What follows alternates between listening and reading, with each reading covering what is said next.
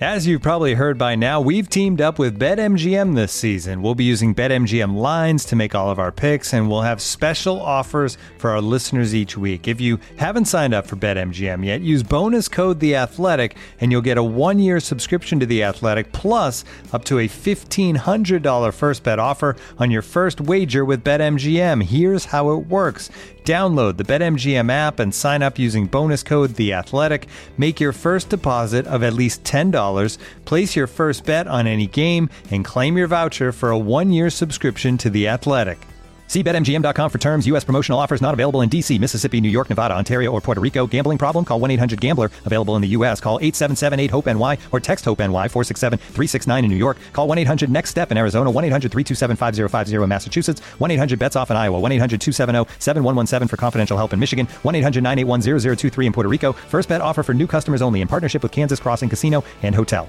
Don't forget, if you haven't signed up for BetMGM yet, use bonus code The Athletic, and you'll get a one-year subscription to The Athletic, plus up to a fifteen hundred dollar first bet offer on your first wager.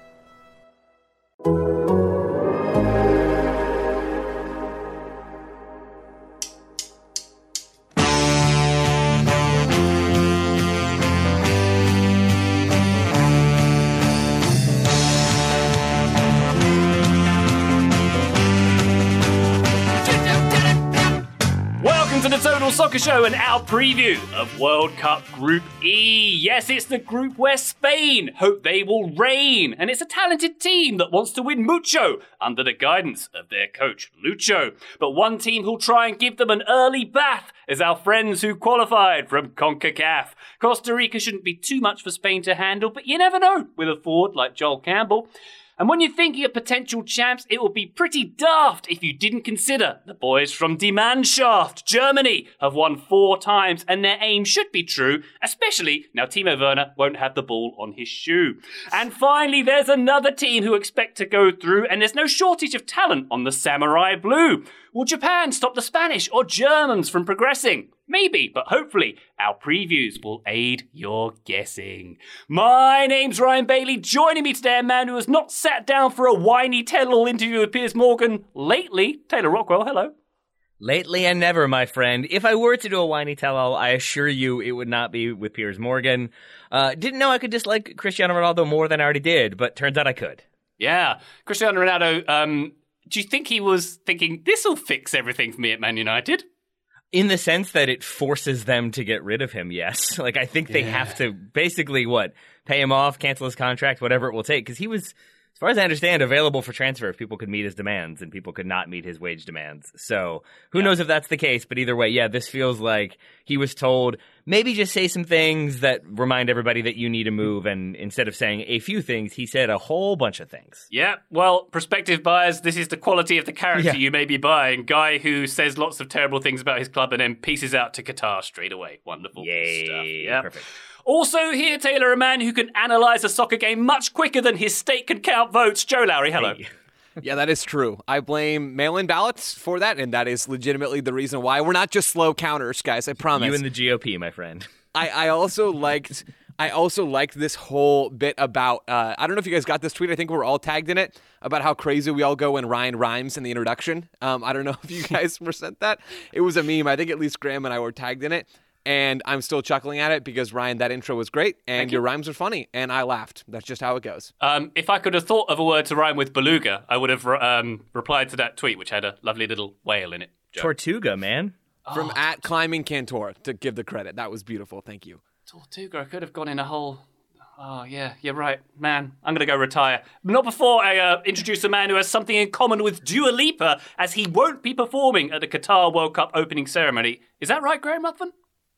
Well, I saw that Dua Lipa has uh, rejected the notion that she will be reco- uh, re- uh, performing at the Qatar World Cup. So maybe I'm going to get the call anytime soon. Maybe, maybe I'm maybe third or fourth on that list I'd imagine so. Yeah, yeah. Um, after quote- after you, Ryan Bailey, Uh, performer extraordinaire. You're probably a little ahead of me, I'd say, Graham. Uh, much more entertainment value, I would suggest. Um, Dua Lipa says, I will not be performing, and nor have I ever been involved in any negotiation to perform. I'll be cheering England on from afar, and I'll be looking forward to visiting Qatar when it has fulfilled all the human rights pledges it made when it won the right to host the World Cup.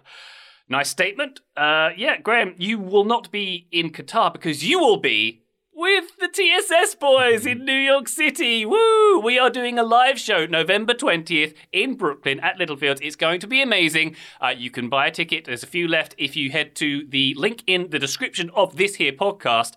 And Graham, we've got something else very special to announce, have we not? Indeed, we do. So, as well as Total Soccer Show live from New York on Sunday, November 20th, as you mentioned there, Ryan, we'll be doing another event called the TSS World Cup Watch Party.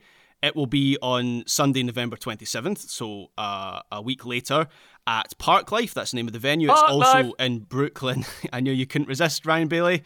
Once of the 90s, always of the 90s, Indeed. Ryan Bailey there. Um, we'd love to see as many people there as possible. Um, there are only 100 tickets for this event, so it is much lower uh, availability. The price is also lower, and this is a different sort of event to the to the live show. So the the live show is very much a show in a show setting. The watch party will be much more informal. There'll be a, a bit of a quiz. There'll be some prizes, maybe some drinking, given that it's taking place in a bar, and it'll be on during the the Spain. Germany game, obviously, those two teams being in the group that we are previewing today. It's almost like we planned it, almost. Uh, disclaimer or peek behind the curtain. Complete fluke. We didn't plan that at all, but that is the game that will be on during the watch party. The event will start two hours before that, and basically the idea is to get a whole bunch of people together to watch a game, have some chat, have a quiz, have some fun. And uh, I have to say, if a jum from a shoe is going to be drank at either event, I feel like maybe this is this is the event for that. This seems like more of a shoey event, Ryan Bailey. Um, can you remind the listener what a and and myself what a, a jum is? Are you saying jum? Yeah, so it's gin and rum mixed Oh, together, that's and right. it's terrible. Yeah. Okay. Uh, if you, I'll, I'll, I'll tell you what, listener. If you come along, I'll do one of those out of a shoe. How's that sound? Yeah. Okay. I, I, I You were done, doing one anyway. You didn't have a choice. As long as I get to pick the shoe, I'm happier about the situation, Graham. But uh, yes, uh, Spain versus Germany on November 27th, uh, the Sunday, the, the Sunday following our live show. Please do come along to Brooklyn Park Life uh, for a watch party. Uh, come to both events if you want. If you wish to lead a rich and compelling life, which I'm sure you do, listener, uh, join us there. Link in the description for that one also. Uh, we are covering Group E, as we mentioned Spain, Germany, Costa Rica, and Japan. Two big sharks, Taylor, in this Group E tank. Uh, exciting times ahead for this episode, Taylor. I'm still sort of excited from the fact that you you in your introduction had Spain and rain, and yet did not go with plane. And I think that's to your credit, Ryan. You zigged when I thought you would zag. Well done, my friend. Too easy. That would have been too easy. Yeah, the rain Where's in Spain does not fall on my intros, Taylor. No, it does not. No, it does not. It does not. It does not. Um, okay, why don't we start off talking about Spain? Graham Ruthven, you're going to be covering Spain. By the way, I'll run through who's covering what. Costa Rica is going to be Mr. Joe Lowry. I will be covering the Germans. And Taylor, you have the honour of talking about Japan today. We're going to start, though, with Spain. We're going to hear, uh, t- uh, uh, Graham, their nickname and also what we're dubbing their TSS nickname, which should serve as a small preview of what they're all about. So officially, the, the Spanish national team is known as La Roja, which translates as the Red One, or La Furia Roja, which is the Red Fury.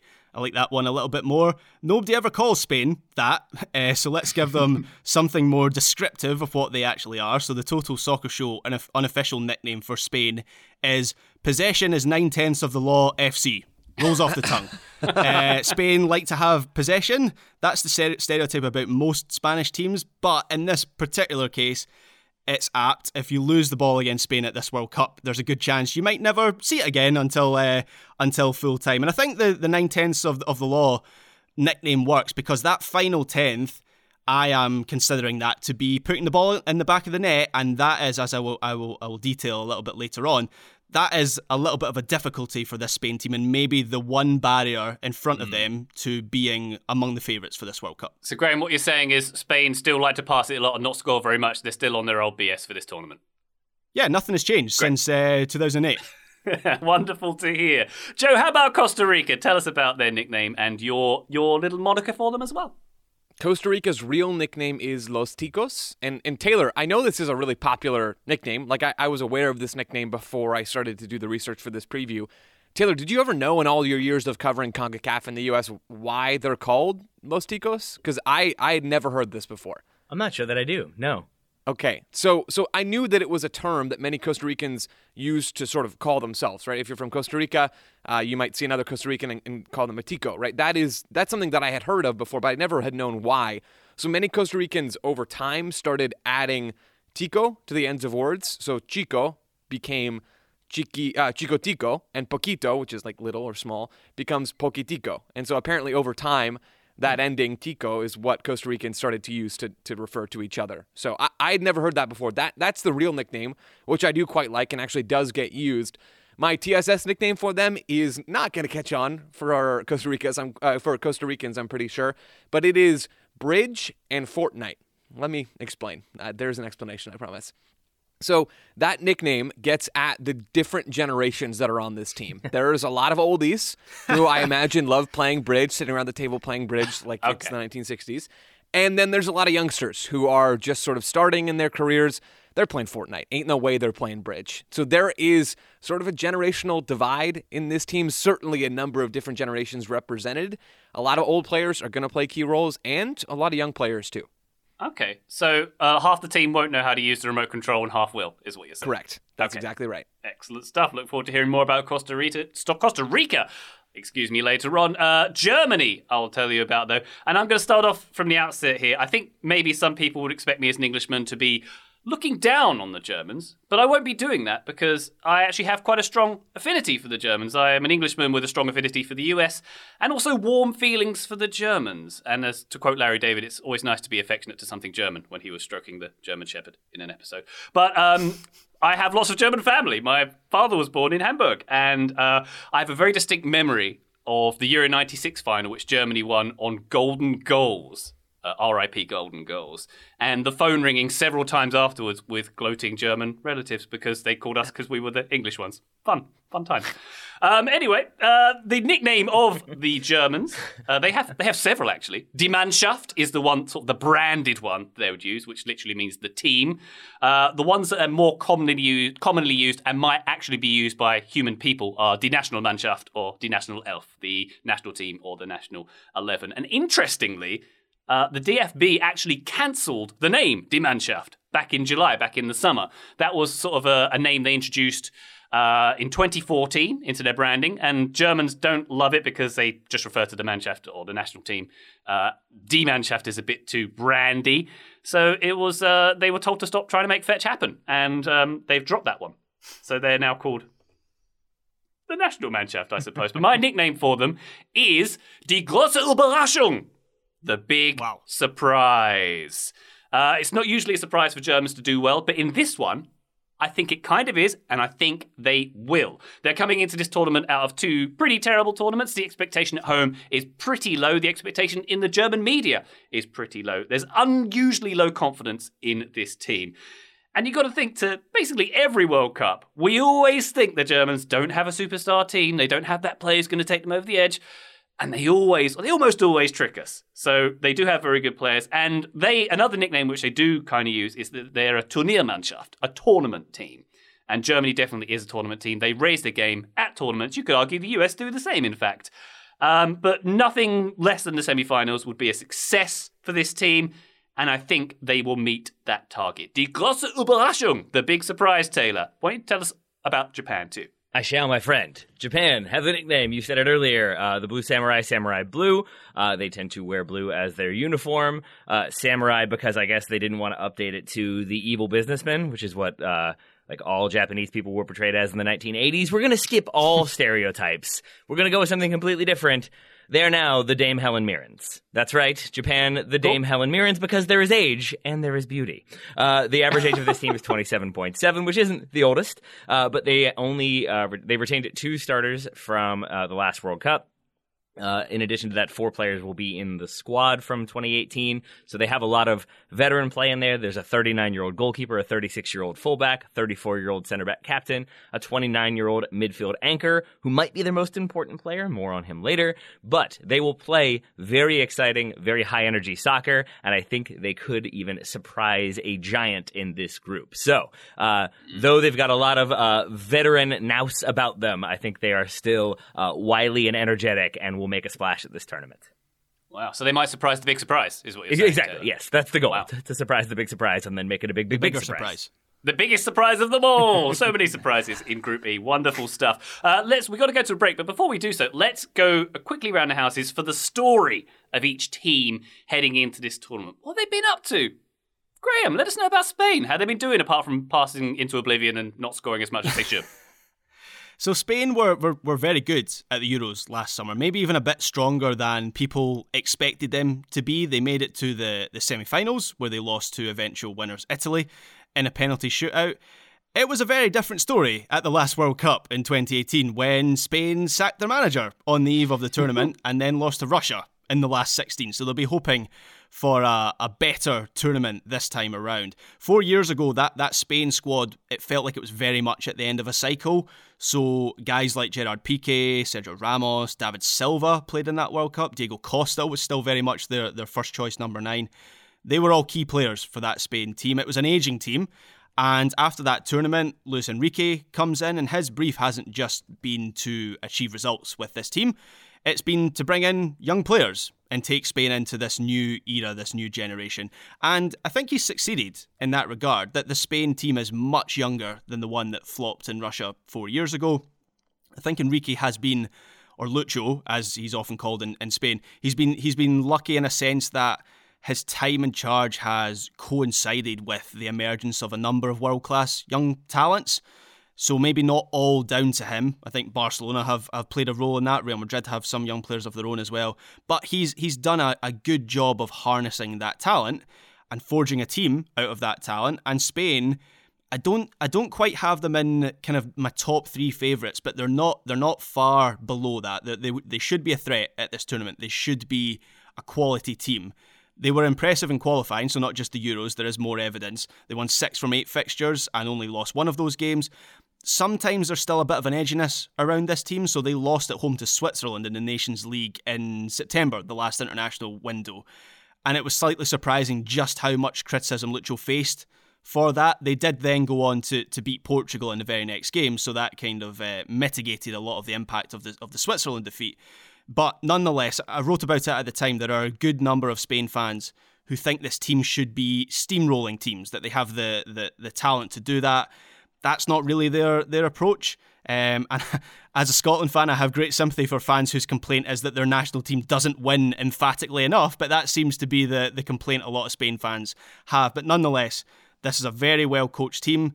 They have very talented players who I think are going to be around at the top of the game for a long time. I'll talk about those uh, those players a little bit more later on, and I think they'll be a threat at this World Cup. Indeed. The Spanish demanding another star on their jersey, Graham, it appears, according to their media.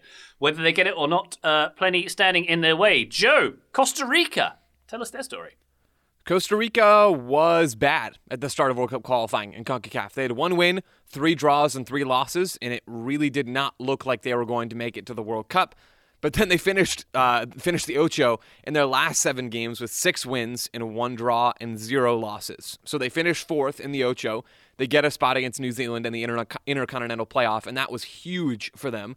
Joel Campbell scored in the third minute of that game. Costa Rica sat back, ended with 33% possession, took four shots, but won 1 to 0. So that recipe of sitting back, trying to hit on the break, and hoping that a few shots can be enough is something that Costa Rica is going to have to put out there pretty much every single game of this group stage. We can talk more about tactics later.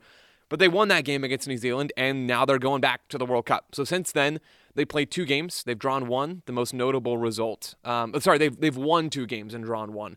The most notable result was a 2-2 draw with South Korea, which I think showed that this team can do some damage. South Korea had a lot of their best players in that game back in September. That was a good performance and a good result from Costa Rica. And in that game against South Korea, you had a, a mix of the old guard and the new guard for Costa Rica, and I got at that in my nickname. That's kind of where this team is right now. They're trying to find the right balance between old and new generations. And this this is going to be their third straight World Cup, right? In 2014, they have a really good performance. They lose in the quarterfinals after beating Uruguay, beating Italy, and drawing England to top their group, which was incredibly unexpected.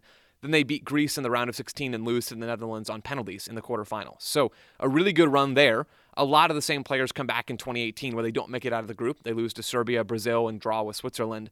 And then a number of those players who were there in 2018 are here in 2022. So a lot of key players over 30 but now some really exciting and, and, talented players in their late teens and early 20s.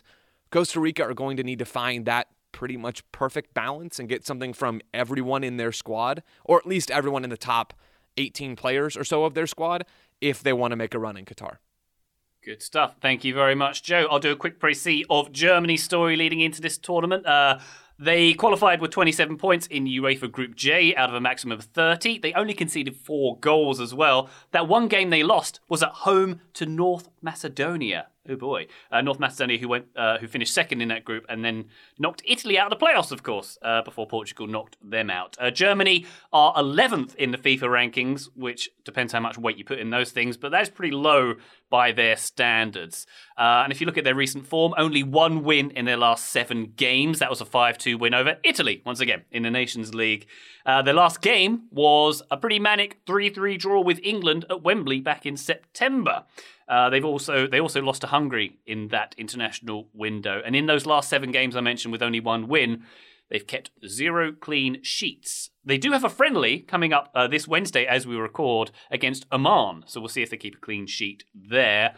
Uh, the last two tournaments, as I mentioned uh, earlier, were major embarrassments for the Germans. They were out at a group stage famously at the last World Cup. Uh, the first time they lost out, they moved, uh, sorry, they were eliminated at the first group stage since 1938, back when their flag was a swastika, just saying. Uh, they became the fourth title holder in the last five World Cups not to make it out of the group stage in 2018.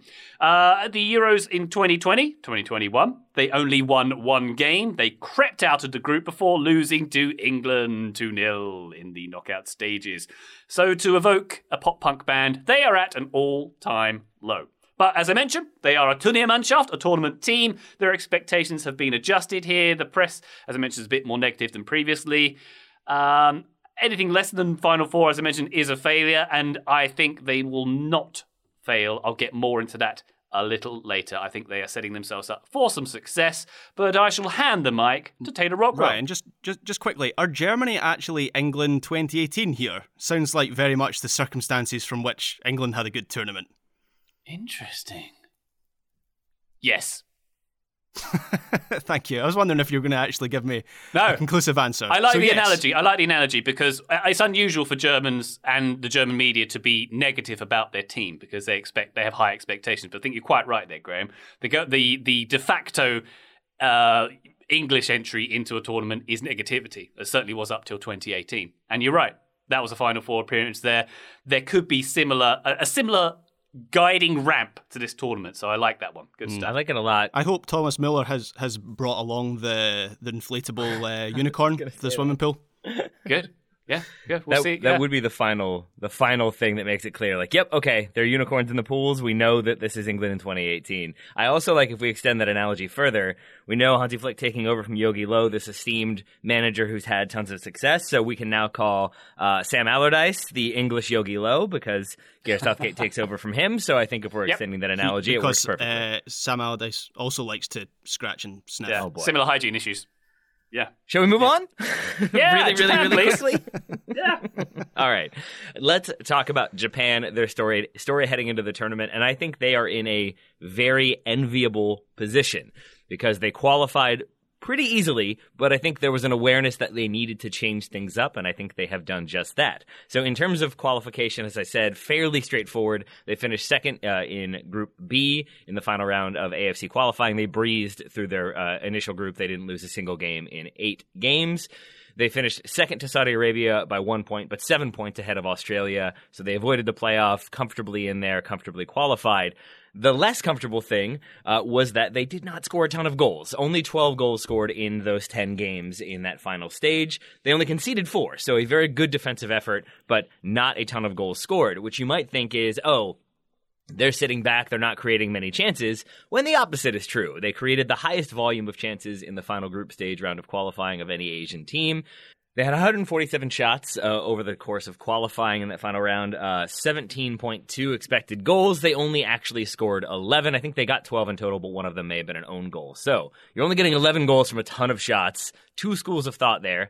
They're getting chances but not taking them or they're not getting enough good chances to take them. And I think that second one is where they have sort of decided to focus, that they needed to change things up, and that's kind of what they've done. Uh, and I'm, I'm teasing uh, when we get to the manager and his tactics, but I will say that in watching Japan, in reading about Japan, I think the U.S. game where they sort of embarrassed the United States in that 2 0 win for Japan, the 2 0 loss for the U.S., we heard it discussed as an experimental team with not that many first choice players or not as many first choice players. I think that is there's a good chance that is their starting 11 uh, for their first game of the World Cup. Maybe a couple players change in the attack because they they they can kind of chop and change as they need to. But I think they kind of landed upon a, a formula that will allow them to have more success in front of goal while still being just as uh, defensively disciplined as we've come to expect uh, from Japan in qualifying. So I, I, think, if anything, they're in this p- spot where they qualified well. They can be defensive if they need to. They can play without the ball, but also, if the situation requires, they can now be very aggressive if they're chasing results. Uh, in one of their final games, they pressed Australia, uh, had uh, ball dominance, and they ended up getting two late goals. And I think that was, again, the start of them realizing if we be a bit more aggressive and change the shape a little bit, we can uh, make big, big changes and get big results. Uh, more on that to come. But for now, it's a, I think, confident Japan heading into the tournament. Thank you very much, Taylor. I, I have to admit, I wasn't fully focusing. I was just thinking of Yogi Löw ordering pints of wine. Yeah. I mean, he, yeah, he may well do that now. He's got time. He does indeed. He does indeed. Let's think about that as we take a quick break. When we come back, let's learn more about those managers. Not Yogi Löw, a different one. Back shortly. Looking for an assist with your credit card but can't get a hold of anyone? Luckily, with 24 7 US based live customer service from Discover, everyone has the option to talk to a real person anytime, day or night. Yep, you heard it right. You can talk to a real human in customer service anytime. Sounds like a real game changer, if you ask me. Make the right call and get the service you deserve with Discover. Limitations apply. See terms at discover.com/slash credit card. Looking for an assist with your credit card, but can't get a hold of anyone? Luckily, with 24 7 US based live customer service from Discover, everyone has the option to talk to a real person anytime, day or night. Yep, you heard that right. You can talk to a real human in customer service at any time. Sounds like a real game changer if you ask us. Make the right call and get the service you deserve with Discover. Limitations apply. See terms at discover.com/slash credit card. Total Soccer Show, welcome back to our World Cup Group E preview. Graham, tell us about Lucho and his oeuvre, please.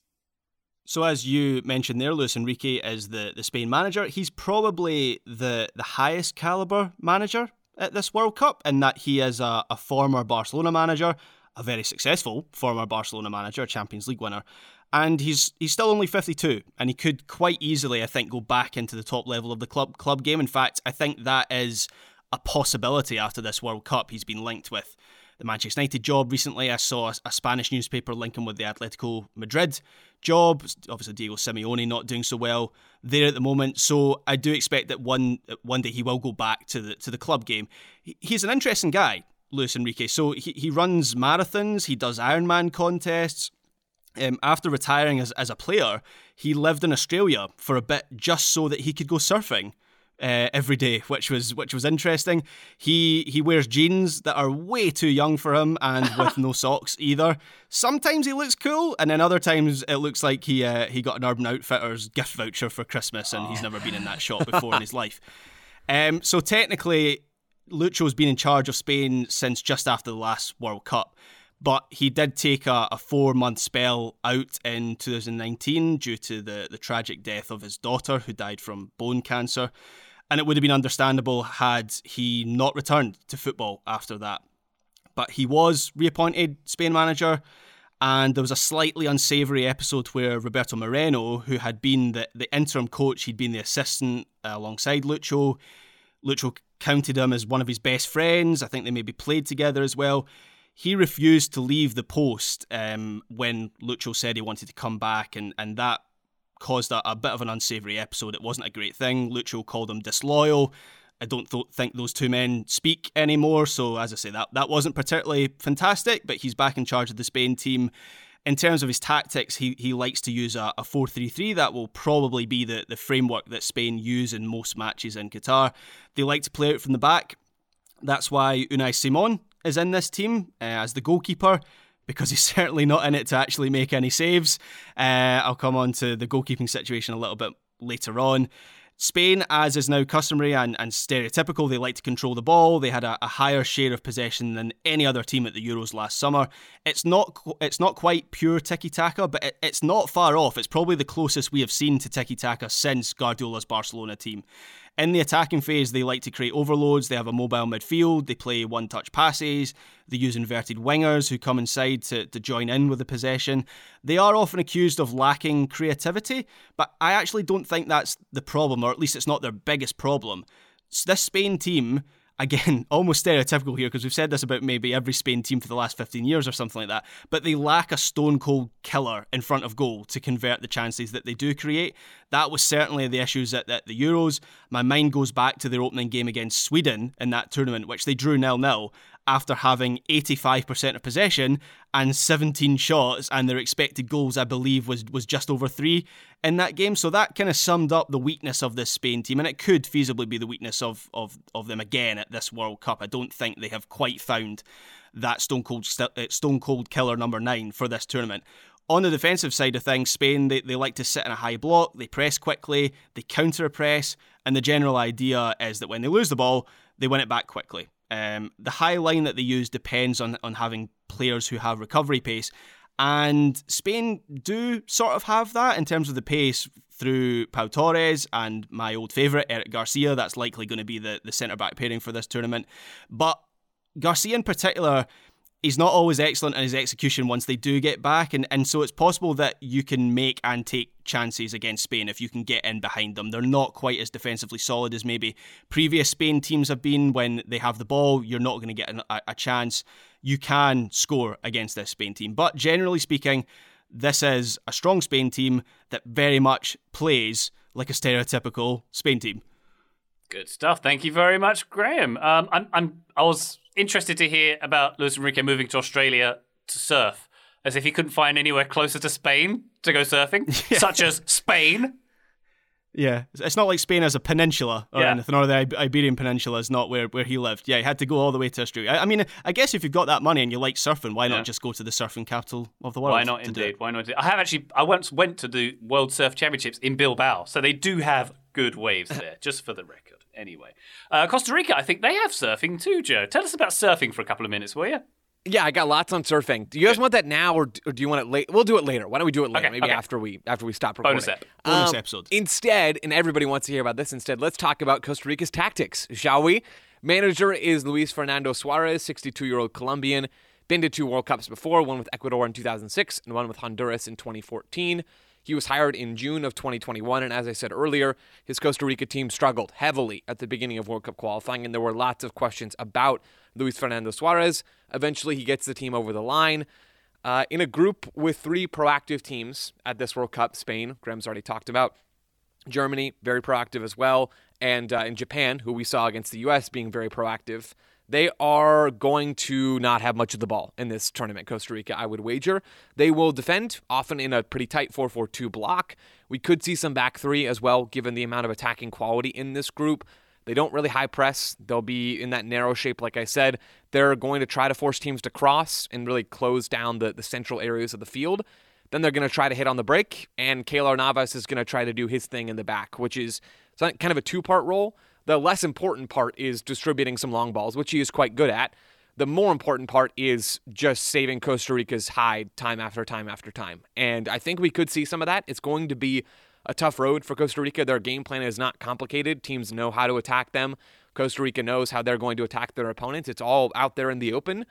If Costa Rica do get out of the group, it's going to be because of their defensive work. It's going to be because they hit in, hit on the break in attacking transition, and it's going to be because of Keylor Navas, who we'll talk more about later. That's the rundown on Costa Rica. Thank you very much for the rundown, Joseph. And a quick one on Germany and uh, their manager and their tactics. Hans Dieter Flick, as we mentioned earlier, known as Hansi Flick, of course. And that's the German abbreviation standard, by the way. So Klinsmann is Klinzi, Hans, Hans Dieter is Hansi, Adolf is Addy, which is why your Adidas apparel is not Adolf Das, basically. Adi Dassler. Anyway, uh, Flick was Germany assistant between 2006 and 2014 during Germany's very successful rebuild period. He, of course, assisted Jogi Löw, the aforementioned potential pint of wine drinker. Um, less than two seasons at Bayern, uh, Flick spent, uh, and he's got seven titles between 2019 and 2021. So he was quite good at Bayern, did quite well, and many of the tenets of uh, of the team there have carried over or have been transmogrified, weird word, to the national team. So he plays a 4 2 3 1 with the national team as he tended to do at Bayern. Sometimes a 4 3 3, but predominantly a 4 2 3 1. Known for a big counter press is his German team. Lots of intensity and aggression. Great at winning the ball back high up the field.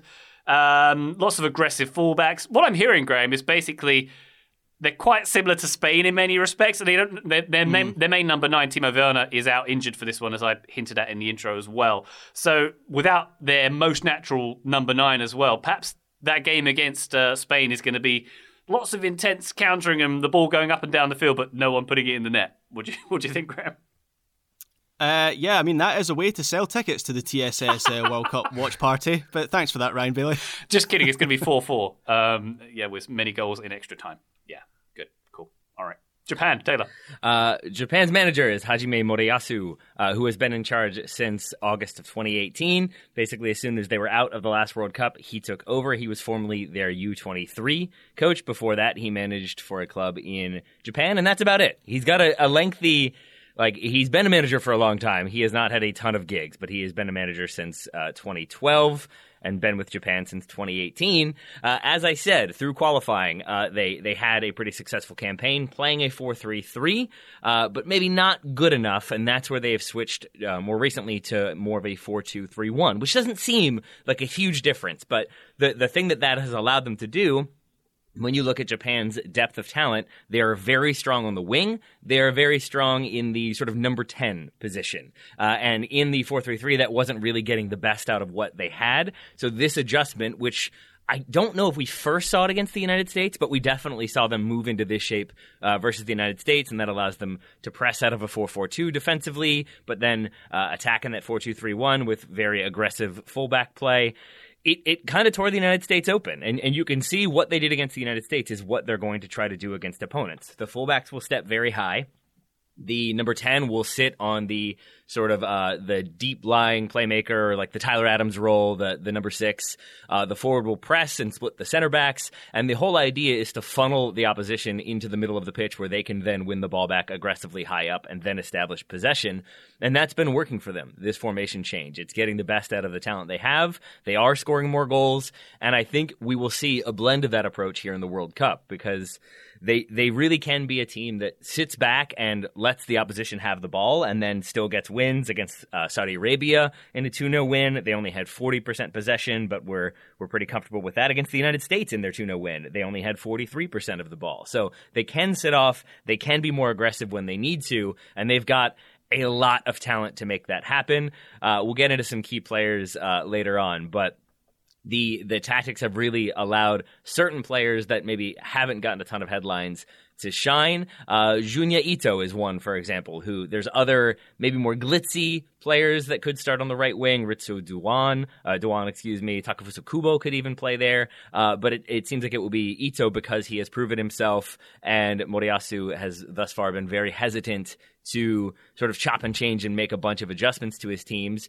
because when he inherited Japan, it was an older squad. The last manager, uh, Akira Nishino, uh, only t- took no one under the age of 25 to the last World Cup. So Moriyasu has been trying to kind of make the squad younger, but keep uh, plenty of the veterans around and, and have that blend. So he doesn't just want to chop and change and raise expectations and make players think they're going to be involved or not going to be involved. And so I think he's been very smart about the way he has built this team, about the way he has evolved their tactics, and about the personnel he has brought with him to Qatar. If you can't tell, I'm pretty hyped about Japan.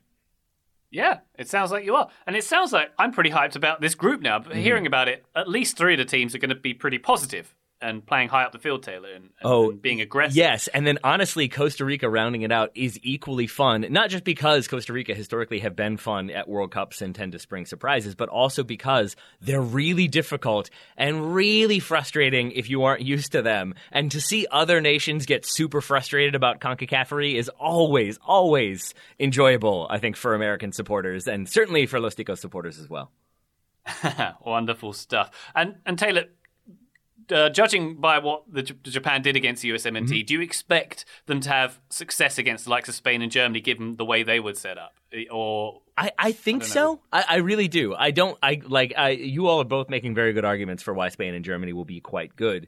And, and I think if they were just trying to, I always pick on Fulham. I apologize, but when Fulham like uh, came up that one year and we're going to be expansive and aggressive and we're going to take the game to Man City. That didn't really work out for them. And I think if Japan were wholly built on we're going to have the we're going to be ball dominant, we're going to take the ball to you, we're going to keep possession in your defensive third, I don't think that would work out. But that they are comfortable like sitting a little bit deeper and then launching uh, counterattacks and then building possession from there. They're not going to muck about in the back. They're not going to get caught in possession, I don't think. So I think in a lot of ways, they are well positioned to cause problems for teams like Germany and Spain. Uh, the Costa Rica game, I think, would be one where they will expect to have more of the ball, and I think they can uh, get a result there too. So uh, I think they will, no matter what, be a really interesting, exciting team to, to get to watch. Good stuff. Thank you, Taylor. Let's take a quick break. When we come back, let's learn more about the key players, uh, the roster uh, that we might expect in this group, and our very specific predictions. Back shortly. This episode is brought to you by Michelob Ultra, the official beer sponsor of the NBA. Want to get closer to the game than ever before? Michelob Ultra Courtside is giving fans the chance to win exclusive NBA prizes and experiences like official gear, courtside seats to an NBA game, and more head over to michelobultra.com slash courtside to learn more. This episode is supported by Season 3 of FX's Welcome to Wrexham. Celebrity owners Rob McElhenney and Ryan Reynolds' small town Welsh football club has finally been promoted into League Two after 15 seasons in the National League. Dedicated staff and supporters celebrate the city's return to glory while bracing for the newfound challenges that come with being in a higher division. Will Wrexham AFC stand up to the challenges and rise again into League One? FX is welcome to Wrexham. Catch all new episodes Thursdays on FX. Stream on Hulu. This episode is brought to you by Michelob Ultra, the official beer sponsor of the NBA. Want to get closer to the game than ever before? Michelob Ultra Courtside is giving fans the chance to win exclusive NBA prizes and experiences like official gear, courtside seats to an NBA game, and more head over to michelobultra.com slash courtside to learn more. Total Soccer Show, welcome back to our World Cup Group E pre... I'll start that again. Total Soccer Show, welcome back to our World Cup Group E previews. We turn our attention now to Graham Ruthven, who's going to tell us about the Spanish squad, their key players, notable missions. Anything else, Graham? Um, I think that pretty much covers it. I mean, the, the key players that I am going to mention for Spain, listeners will have heard of these guys already. They're superstars, but nonetheless, they are key players for for this Spanish team. Spanish team. So my first key player for for Spain, he's 19, he's amazing, and he's the he's the new Andre Iniesta. Um, it's probably unreasonable to expect that much from someone so young, but Pedri is Spain's most important player, maybe even their their best player. He is the the one who makes things happen for them. He's got excellent technique. He can spot a pass, he can beat a man. There are signs that he's starting to add goals to his game as well, which when he broke through, that was always the criticism of him, was that he didn't have enough shots, and when he did have a shot, they weren't particularly good. He scored more goals this season, Uh, his goals to game ratio is better this season than it has been in the last two seasons. And if he has a good World Cup, then Spain are going to have a good World Cup. I'm pretty confident saying that. The issue for Pedri is that he's looked pretty tired recently, mm. which isn't too surprising given that both Barcelona and Spain seem determined to make him play a thousand matches before he turns uh, 20. I think last season when he played the Euros, he'd, he'd played something, I can't remember, I should have looked at my research, but it was something ridiculous, like he'd played like 80 games in a season. Um, so I would be concerned about the workloads that club and country are putting on him, but he is a, an excellent player. Gavi is, is another excellent player. He's another one of Spain's next generation. He's even younger than Pedri. He's 18. And he shares a lot of the, the same qualities with Pedri. Obviously, they both play for Barcelona and they both have all the qualities and technical ability that you would expect of Barcelona players. Um, excellent on the ball, both diminutive. But Gavi brings something slightly different. So he's the one that offers the, the tenacity and, and the bite for, for the Spain team. He is a midfielder by trade, but he, he drifts all over the all over the place, pretty much everywhere he's needed. And so when you when you look at Spain's team, when Lucho picks his teams for this World Cup, it's possible that Gavi could be out on the left on paper, could be out on the right, could be in that midfield three, but he's kind of positionless in a sense. Um, he, he drifts out wide, he gets forward into the box, he stays leap, it uh, stays deep, excuse me, to, to to link up with Pedri and Busquets. He's he's the glue in this Spain team essentially, and he's a surefire bet to get a yellow card in pretty much every match he plays. Just one for the the, the parlay, if that's your, your sort of thing. His his yellow card ratio is extraordinary, extraordinary, but that just kind of reflects what sort of player he is. Very tenacious, very quick into the tackle. In terms of the attack, it's it's a little bit trickier to identify the key players in this Spain attack because Lucho chops and changes a lot, and as I said at the start, they don't really have that that first pick number nine that you can build an attack around. It was the same at the Euros, and while Lucho he does have some favourites like Ferran Torres or, or Alvaro Morata, I expect they, those two will feature quite a lot. Um, it's difficult to predict how the attack will be in every single game. So I'm going to take a little bit of a punt on, on a player here. He might not start every game, he might come off the bench, but I think Ansu Fati could be a real difference maker for Spain at this World Cup. So he's he's been eased back into this Barcelona team this season after a long time out with injury. But Spain need attackers who can burst into the box and finish essentially and convert chances. And I've always thought Ansu is very good at that. He his his conversion rate is exceptionally high for someone his age. He's a very young player as well, still a teenager.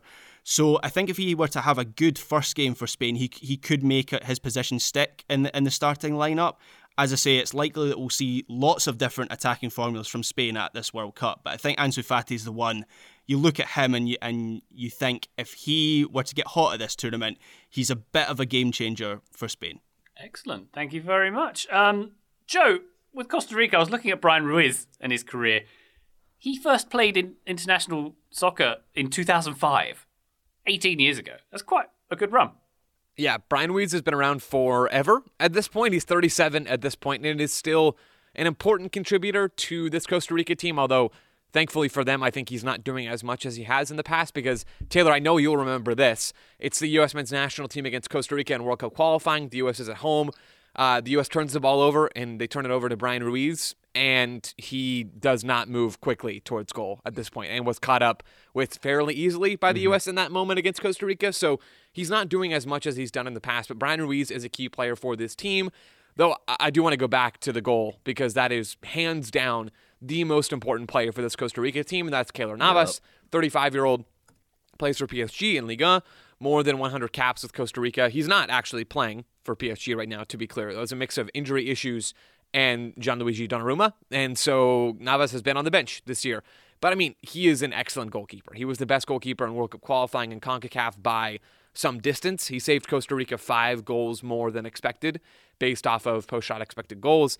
He's had good to great shot stopping numbers for PSG and Real Madrid when he's been on the field for years now. So if if Costa Rica, like I said earlier, are going to get out of the group and are going to make any sort of run, Keylor Navas is going to be the biggest reason why, uh, and he's going to have to win them games if they want to go and progress.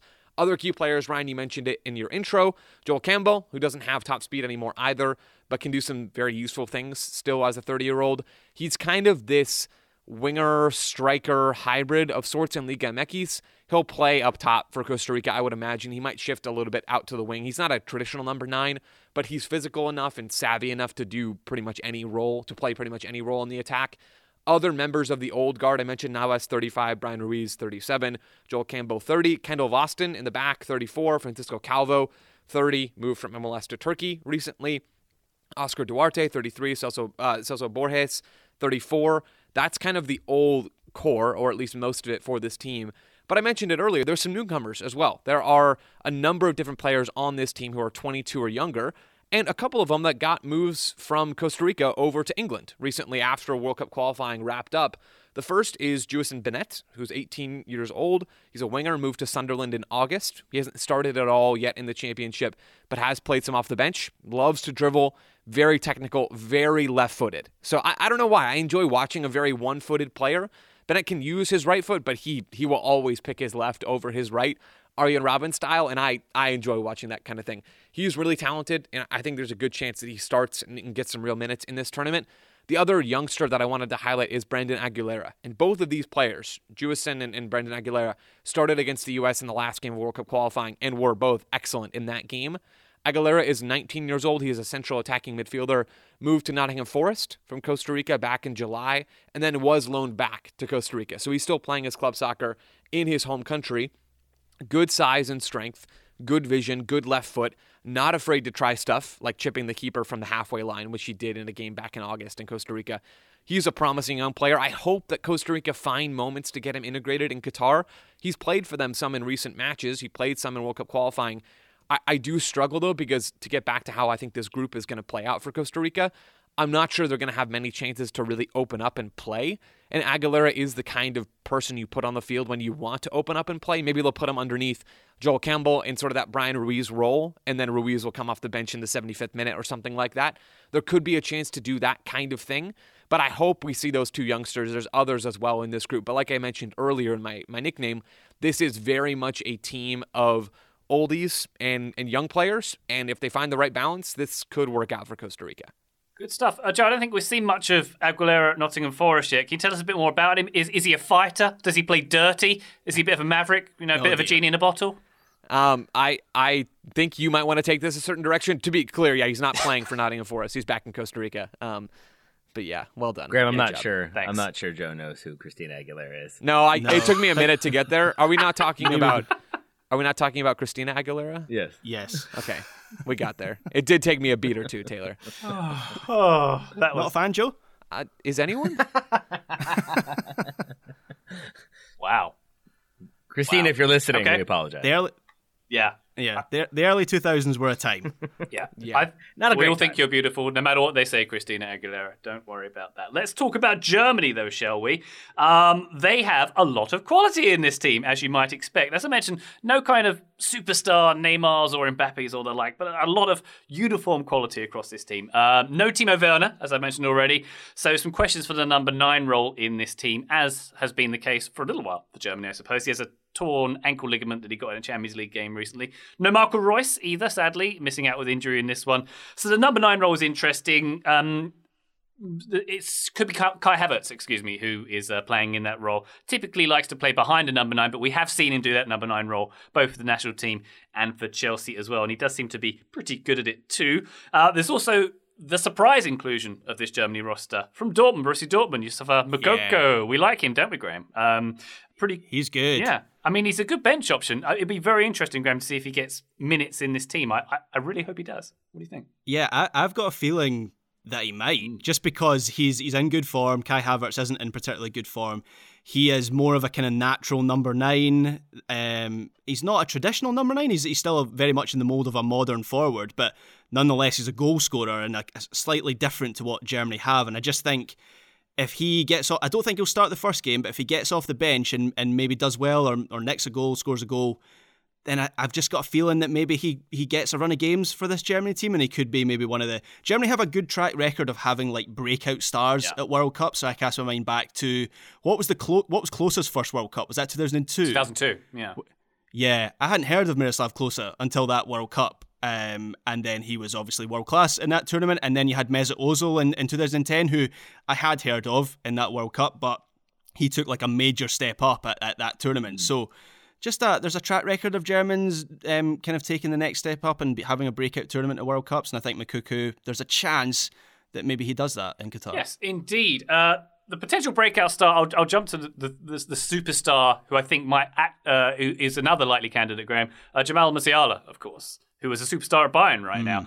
Uh, English superstar, of course, born, born, in Germany but raised in England. England youth player. England's Jamal Musiala, so a breakout star for the Germans potentially. He's 19. Uh, he became the youngest player to make 100 appearances for Bayern Munich when he played in the most recent game against Schalke on Saturday, that win over Schalke. Uh, Lothar Matthäus has just compared him to Lionel Messi. He's got nine goals and six assists on this season already.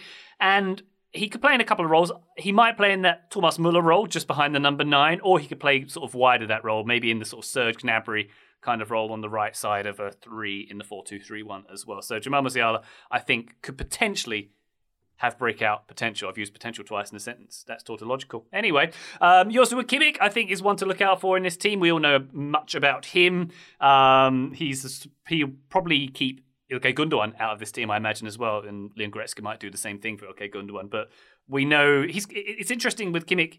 He's a very good number six, and we see it a lot. But he's been critiqued at home in Germany for weakness in what they've called the Zweikampf, which, as far as I can see, literally translates to second struggle. But that means challenges and tackles, basically winning the ball back, I suppose. Um, but I don't see that myself. I think he's an essential part of this team.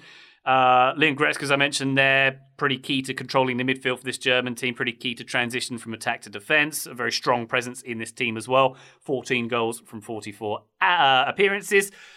Uh, if, if it does have weaknesses in this team, maybe the fullbacks. We've got Thilo Kehrer from West Ham, who uh, plays at West Ham, I should say, in right back, but he can also play a bit in centre back should he be needed. And the left back is David Raum, um, who's got only 11 national team caps. He debuted last September. If we're going to talk about the true strength of this team, though, it's that they've got a spine of players from the same team. I suppose in a kind of similar way to the Spanish team with their Barcelona influence. This team is very Bayern. Uh, so going through the spine, you've got Manuel Neuer, and you've got Niklas Süle in uh, in in defence. You've got Joshua Kimmich and Leon Goretzka in the middle. Uh, Thomas Müller going through to the front there, and of course uh, Serge Gnabry, uh, Musiala, and Sane as well. So very Bayern-esque team here, and in in tournament play where you don't get a lot of time together, particularly in this tournament where players are only just going to meet up with each other literally today on this Monday as we record. Um, having that bond with fellow Bayern players, I think, is really, really going to be mm. significant mm. for this Bayern team and Hansi Flick as well, of yeah. course, has coached all these players. Flick, yeah, Flick had so. Pavard and uh, yeah, not Pavard. Sorry, he had he had all these players at, at, at Bayern as well. I was going to say that Flick had Pavard and Alphonso Davies at Bayern. He got Kehrer and Raum in this team, so not quite a similar standard of fullbacks, which was my point about a potential weakness there. But a very strong team through and through. Uh, I think this one is going to go deep. I'll re-emphasize that. Uh, Taylor, let's hear about Japan, mm-hmm. if you will, and their roster. You Germanys and your Spains with your global superstars. Uh, not quite as much of that when it comes to Japan, but there are many important players to talk about. I'm going to start with Yugo Nagatomo, 36 year old fullback. Uh, you may remember him from his time with Inter Milan, uh, presently with FC Tokyo.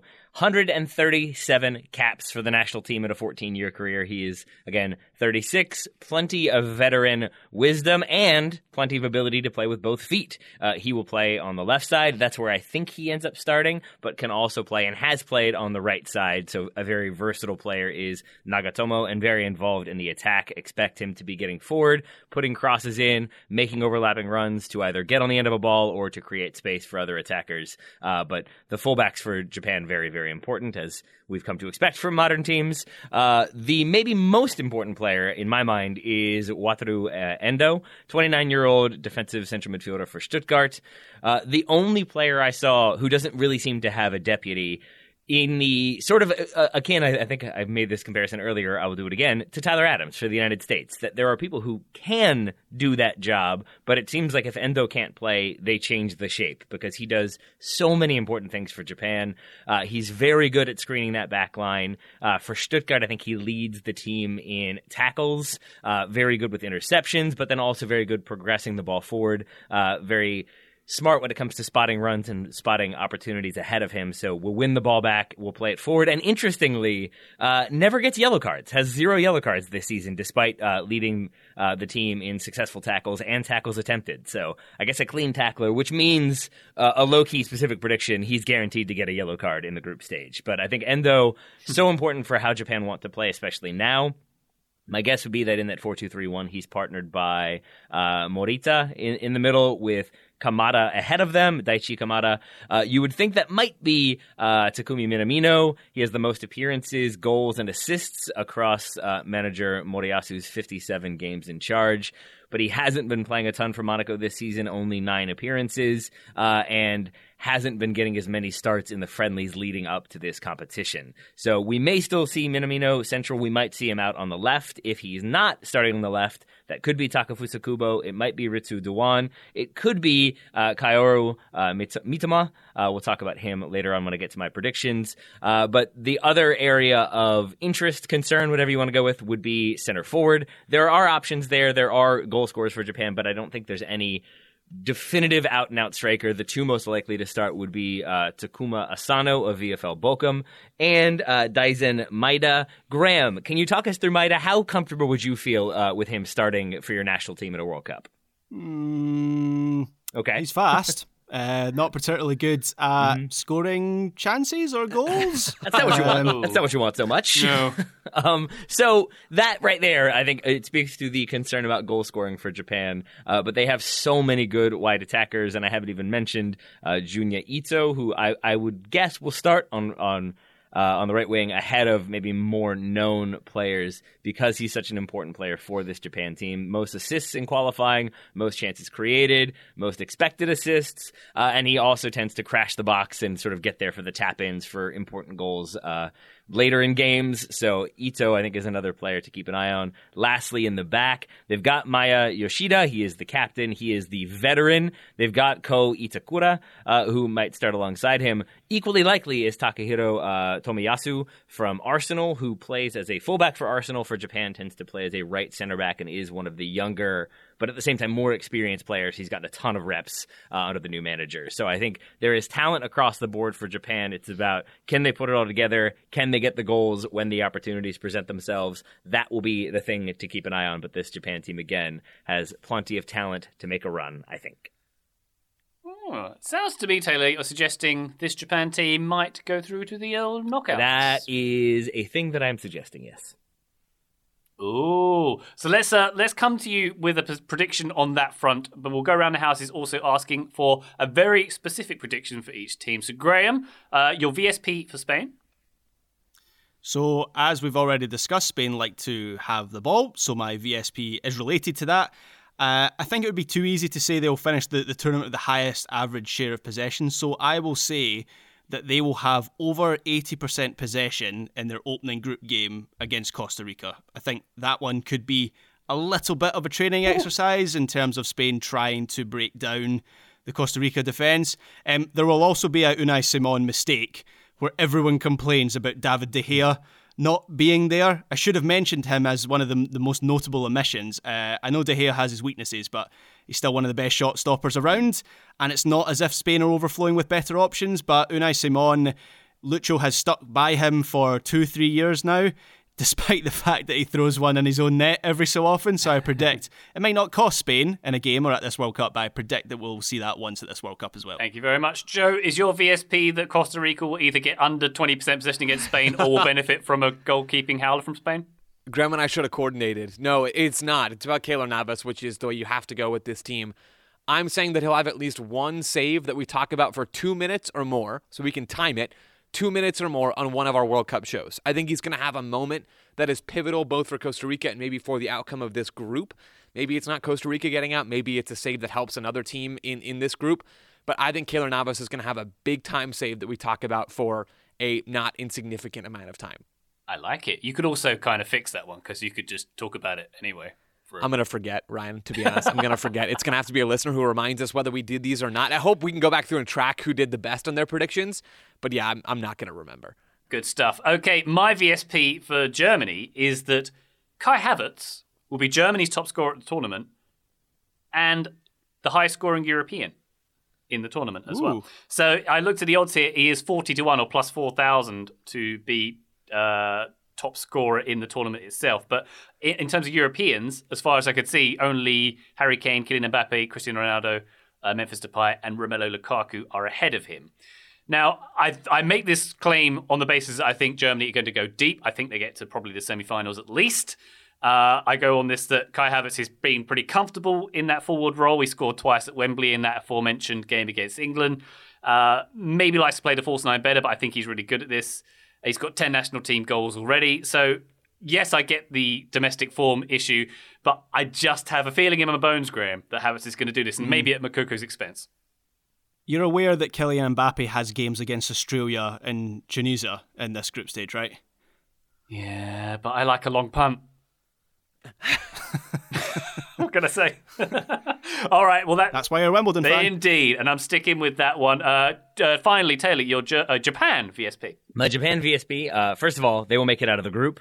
Uh, I think they have talent at every position. They've got depth. They've got players who can play a variety of positions. So even if somebody goes down who's key, I think they've got coverage elsewhere. They've got flexibility in formation and approach to frustrate. They can take the game to an opponent when needed.